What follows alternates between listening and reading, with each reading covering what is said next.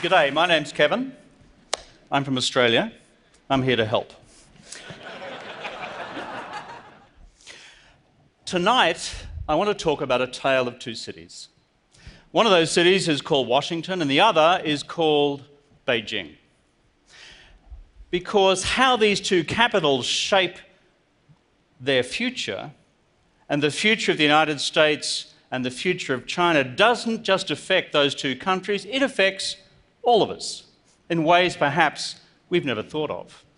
The air we breathe, the water we drink, the fish we eat, the quality of our oceans, the languages we speak in the future, the jobs we have, the political systems we choose, and of course the great questions of war and peace. You see that bloke? He's French. His name's Napoleon. A couple of hundred years ago, he made this extraordinary projection China is a sleeping lion, and when she awakes, the world will shake. Napoleon got a few things wrong. He got this one absolutely right, because China is today not just woken up. China has stood up and China is on the march, and the question for us all is where will China go and how do we engage this giant of the 21st century? If you start looking at the numbers, they start to confront you in a big way. It's projected that China will become, by whichever measure, PPP, market exchange rates, the largest economy in the world over the course of the decade ahead. They're already the largest trading nation, already the largest exporting nation, already the largest manufacturing nation, and they're also the biggest emitters of carbon in the world. America comes second. So, if China does become the world's largest economy, think about this. It'll be the first time since this guy was on the throne of England, George III, not a good friend of Napoleon's, that in the world we will have as the largest economy a non English speaking country, a non Western country, a non liberal democratic country. And if you don't think that's going to affect the way in which the world happens in the future, then personally I think you've been smoking something. And doesn't mean you're from Colorado. So, in short, the question we have tonight is how do we understand this mega change, which I believe to be the biggest change for the first half of the 21st century? It'll affect so many things.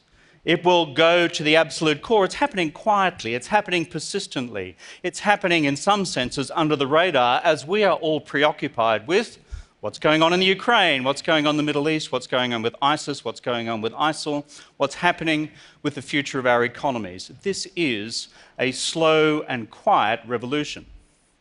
And with a mega change comes also a mega challenge. And the mega challenge is this can these two great countries, China and the United States, China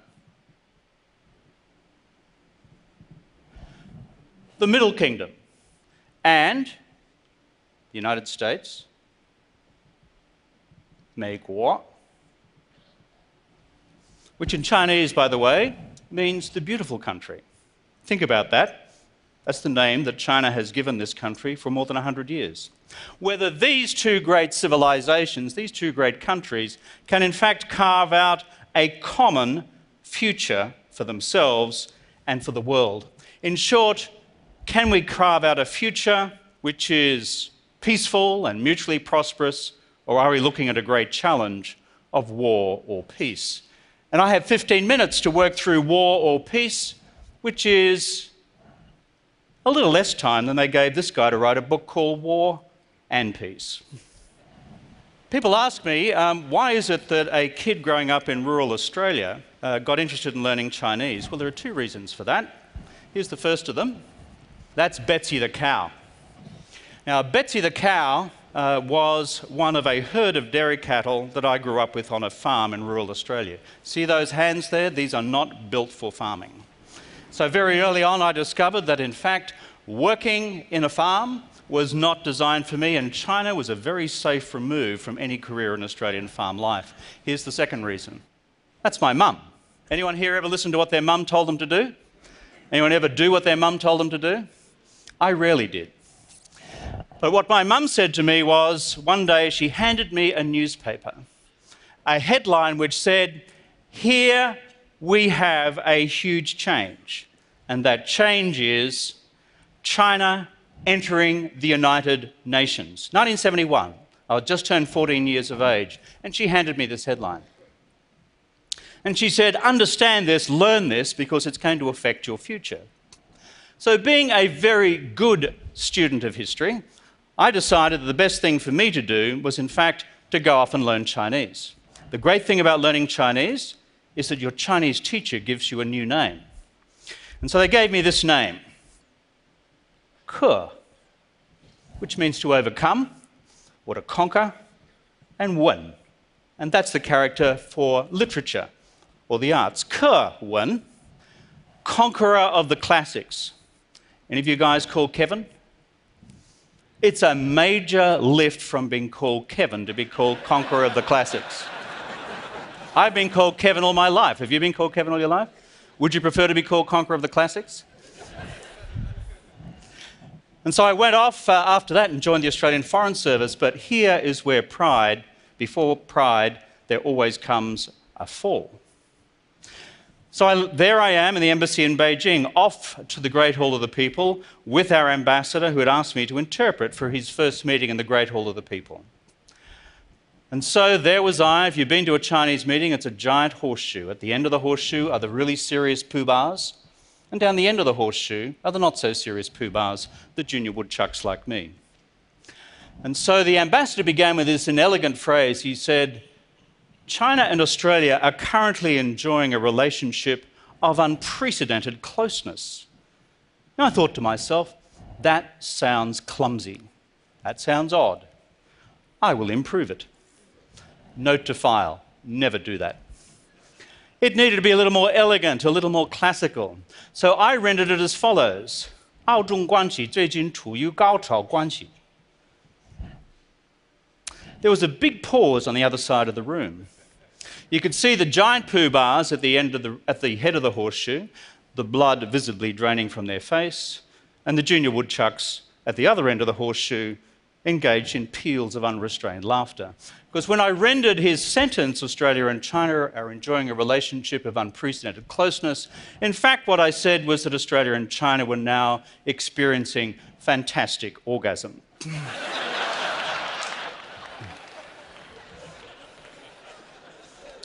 That was the last time I was asked to interpret. But in that little story, there's a wisdom, which is as soon as you think you know something about this extraordinary civilization of 5,000 years of continuing history, there's always something new to learn. History is against us when it comes to the US and China forging a common future together. This guy up here, he's not Chinese and he's not American, he's Greek. His name's Thucydides. He wrote the history of the Peloponnesian Wars. And he made this extraordinary observation about Athens and Sparta. It was the rise of Athens and the fear that this inspired in Sparta that made war inevitable, and hence a whole literature about something called the Thucydides trap. This guy here, he's not American and he's not Greek, he's Chinese. His name is Sun Tzu. He wrote The Art of War. And if you see his statement underneath it's along these lines attack him where he's unprepared, appear where you are not expected. Not looking good so far for China and the United States. This guy is an American. His name's Graham Allison. In fact, he's a teacher at the Kennedy School over there in Boston. He's working on a single project at the moment, which is does the Thucydides trap about the inevitability of war between rising powers and established great powers apply to the future of China US relations? It's a core question. And what Graham has done is explore 15 cases in history since uh, the 1500s to establish what the precedents are. And 11 out of 15 of them, let's, let me tell you, they've ended in catastrophic war. You may say, but Kevin, or Conqueror of the Classics, that was the past. We live now in a world of interdependence and globalization. It could never happen again. Guess what?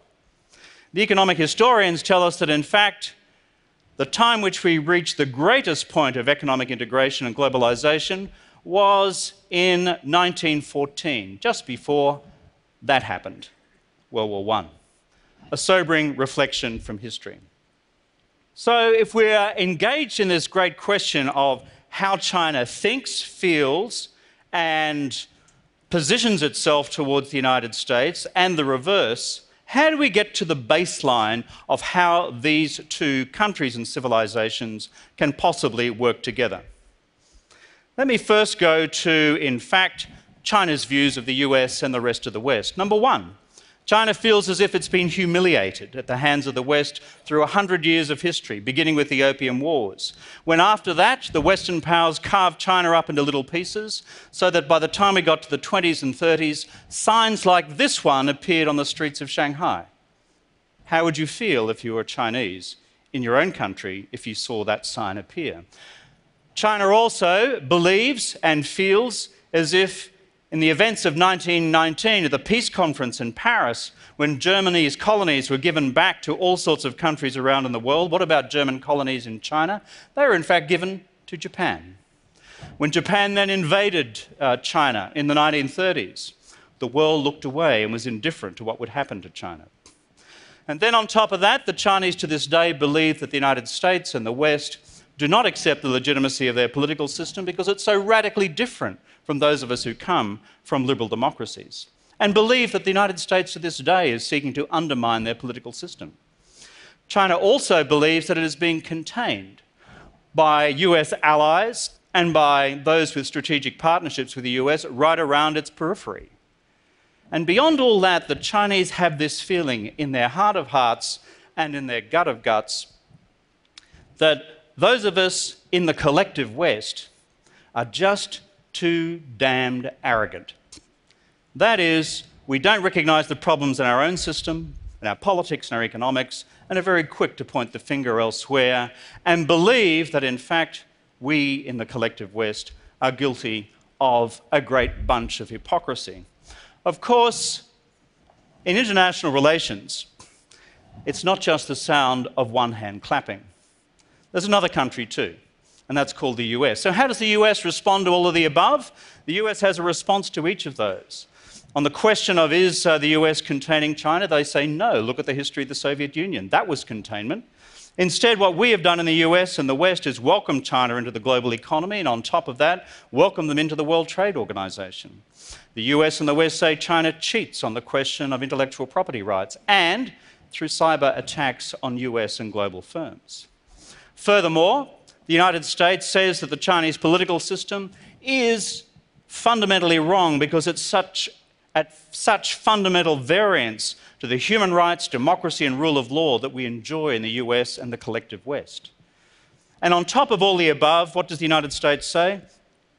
That they fear that China will, when it has sufficient power, establish a sphere of influence in Southeast Asia and wider East Asia, boot the United States out and in time when it's powerful enough, unilaterally seek to change the rules of the global order.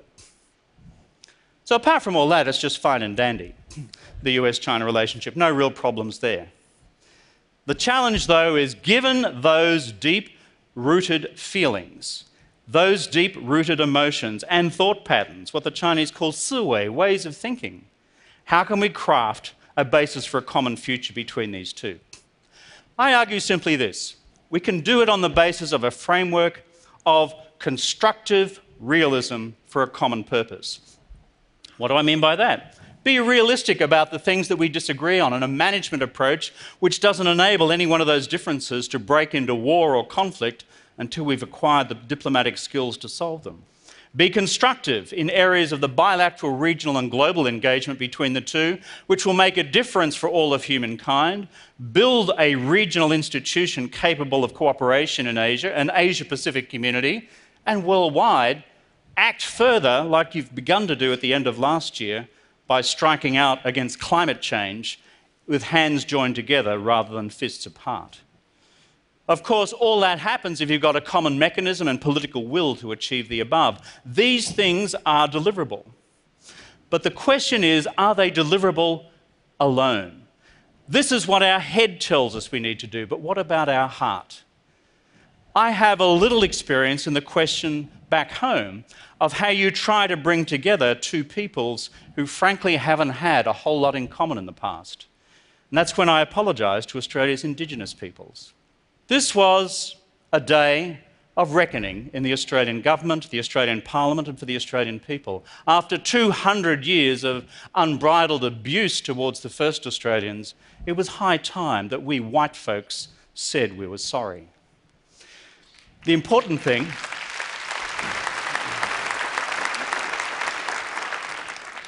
The important thing that I remember is staring in the faces of all those from Aboriginal Australia as they came to listen to this apology.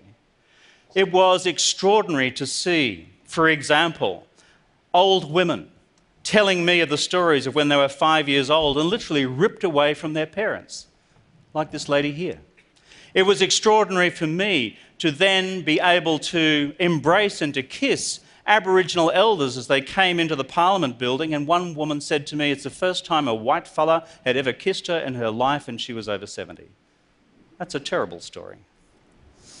And then I remember this family saying to me, You know, we drove all the way from the far north down to Canberra to come to this thing, drove our way through redneck country. On the way back, stopped at a cafe after the apology for a milkshake. And they walked into this cafe quietly, tentatively, gingerly, a little anxious. I think you know what I'm talking about. But the day after the apology, what happened? Everyone in that cafe, every one of the white folks stood up and applauded. Something had happened in the hearts of these people in Australia. The white folks, our Aboriginal brothers and sisters, and we haven't solved all these problems together, but let me tell you, there was a new beginning because we had gone not just to the head, we had gone also to the heart. So, where does that conclude in terms of the great question that we've been asked to address this evening, which is the future of US China relations? The head says there's a way forward. The head says there is a policy framework, there's a common narrative, there's a mechanism through regular summitry to do these things and to make them better. But the heart must also find a way to reimagine the possibilities of the America China relationship and the possibilities of China's future engagement in the world. Sometimes, folks, we just need to take a leap of faith, not quite knowing where we might land. In China, they now talk about the Chinese dream. In America, we're all familiar with the term the American dream. I think it's time across the world we were able to think also of something we might also call a dream for all humankind. A dream for all humankind. Because if we do that, we might just change the way that we think about each other. Zhenlei Meng. That's my challenge to America. That's my challenge to China. That's my challenge to all of us. But I think where there's a will and where there is imagination, we can turn this into a future driven by peace and prosperity and not once again repeat the tragedies of war. I thank you.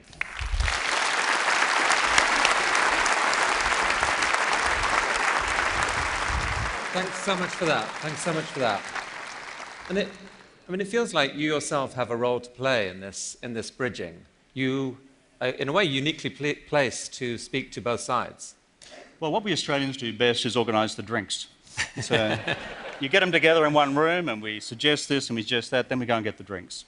But no, look, for all of us who are friends of these two great countries, America and China, you can do something.